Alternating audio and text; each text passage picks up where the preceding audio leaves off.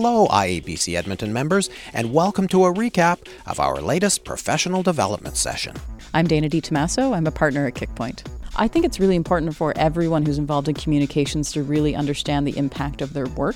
And one of the ways you measure those impacts is through analytics. So you're really gaining by starting to understand these tools and the kind of data you can get out of it. Our professional development sessions are a great way to sharpen your skills and learn some new ones. I think that everything that you should do should be trackable, and I think that it really behooves organizations to have goals that can be tracked. Sounds like a great topic.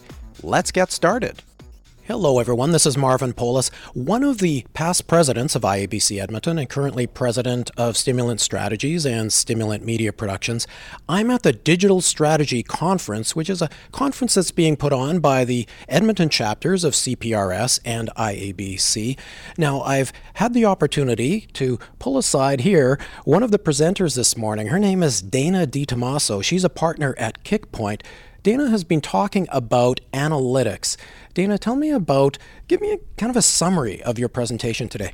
Sure. So, one of the things that I wanted to introduce to people was the idea that Google Analytics is not necessarily 100% truthful with the information that it gives you. Some stuff like sessions, percentage of new users, bounce rate, they're all influenced by things that happen with normal user behavior as well as how your website interacts with your audience and can be misleading. And so, you really need to have a grain of salt when reporting on that. And then also illustrating the ways in which you can report on your goals in a very strategic way. Misleading in a big way or misleading in a little way? Well, it depends. So, one of the examples that I gave was bounce rate, which is one of those stats that people say, oh, well, was this bounce rate good or was this bounce rate bad? Let's say, for example, uh, you have your website and people visit the homepage and then immediately a pop up comes up, which also counts as a second page, then your bounce rate would be almost zero. The only people who would technically bounce would be the people who leave before the pop up loads. So, you can really game your bounce rate and make it look like it's way better than it actually is by making technical decisions that influence it. What are some of the other things that you drew attention to today? Uh, one of the important things is something called multi attribution tracking. So, that is when uh, the way Google Analytics tracks a conversion, it considers it last click attribution. So, I went on your website, I filled out the form, bam, and that's the entire visit. When in reality, people use websites where I gave the example of the talk today. You got an email from IABC, you went on the IABC website, you took the link to the talk and you sent it to your boss and said, Hey, would the company pay for me to go to this? The boss wrote you back and said, Yeah, go for it. You clicked on the link from your email, went back to the IABC website, bought the ticket.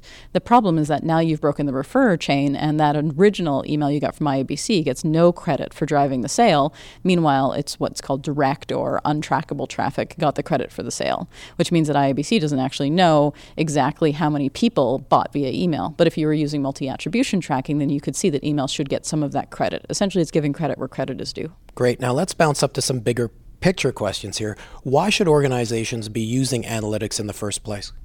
I think that everything that you should do should be trackable, and I think that it really behooves organizations to have goals that can be tracked.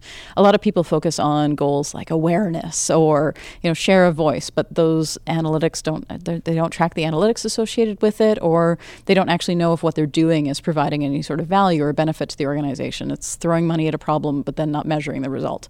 I think it's really important to measure analytics in that way because of that. Now you mentioned Google Analytics. Are there other tools that you consider to be really bedrock? Tools for analytics? Uh, there's a few out there for sure, but all of them build off of Google Analytics. So, really, it's getting your data in a few systems and then making sure that those systems talk to each other. So, for example, if you're a heavy user of social media, you're going to look at things like Facebook Insights or Twitter Analytics. And ideally, what you want to have is some sort of dashboarding software or something that you build yourself that takes data from Google Analytics, from Twitter, from Facebook, and mashes it all together to give you a complete look at what's actually happening in your social media, on your website, and your different audience ecosystems. Now, most of the people who are at this conference today, and the people who are indeed listening to this audio interview between the two of us, are corporate communications people. So, mm, some of this might be uh, a little bit uh, of a, a technical challenge, shall we put it that way. Where can people actually learn about this? Or indeed, do you recommend that people get somebody from their IT team or an external consultant to go through all of this with them and, and train them on it? Yeah, there's definitely resources out there. We work with organizations to help them set up their analytics. There's also a woman, Annie Cushing, who has resources on her website, as well as an analytics audit tool that you can buy and dashboarding tools uh, that you can purchase that will help you set this up. Essentially, getting the code on the website is the easy part. It's what you do with it that ends up being the part that matters. So that IT part of it is relatively tiny compared to understanding how it is actually interacting and if the data that you're getting out of it is any good. Okay, so now that I have the data, how do I present that data and how do I ensure that it's credible? Yeah, one of the things that I recommended in my talk was going back to your original goals for the organization and then seeing how those goals related to the analytics that you were going to provide. So, for example, if one of your goals for the organization is to increase sales by 10% year over year, for example, what kind of data would I report on from analytics in order to illustrate that I'm meeting that goal? And knowing that that is set up in advance so that when it comes time for reporting, that you've got that information that you can easily pull from a custom report, for example, in analytics. And as you implied a moment ago, you really want to be be able to attribute those sales back to a certain aspect of your digital strategy. Yeah, absolutely. And everything in your digital strategy should be around these goals. Even something, for example, uh, let's say you're trying to improve positive awareness. You've come into an organization that has a bit of a bad rap online and you want to increase that awareness. So, what does that mean? And that could be more social interactions. Maybe you need to do sentiment analysis. Maybe you are going to be measuring the kinds of things that people are downloading or engaging with or following you online or signing up for your newsletter. They're all goals and they're all trackable. You can't just say, oh, people feel better about us without backing it up with some data. Wow, sentiment analysis. So you're saying that you can actually track how people feel. Yeah, it's not super sophisticated yet. So, for example, if a snowboarder says, wow, that run was really sick, or somebody tweets at AHS saying, I'm really sick, obviously two different kinds of sentiment. And the software isn't smart enough to figure that out yet. But there are several different packages out there that can track sentiment analysis, and you can train it over time to learn that sick means good in one case or bad in another. Uh, but it just is a matter of getting the tool and using it and really using the data that comes out of it. Okay, so there are technical tools that can analyze all kinds of things, but I think I also also hear you saying that there should be some human intervention, some human judgment as well. Yeah, the tools only get you so far. Just buying a tool isn't going to make you better at reporting. It's what you do with the data. And one of the things that's important to remember is that people don't pay us for data, they pay us for the insights on that data.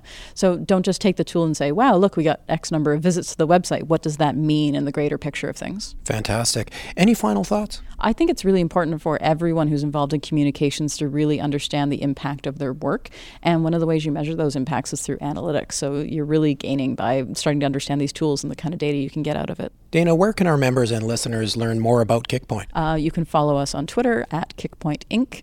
Uh, or go to our website at Kickpoint. We also have a newsletter we send out every Friday. Great. Well, thank you for joining us for this interview and good luck with the rest of the conference. Thank you very much. Thanks again for joining us for this recap of the latest IABC Edmonton professional development session. I'm your host, Marvin Polis. Be sure to join us next time.